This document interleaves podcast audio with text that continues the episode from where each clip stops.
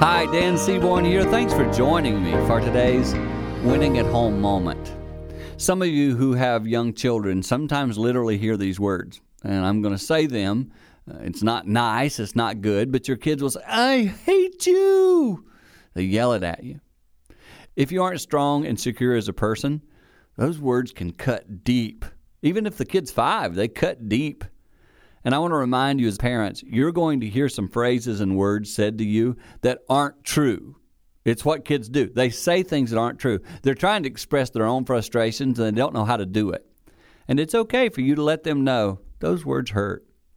I don't say those same words back to you because I don't want to destroy you inside. And your little words are hurting me too.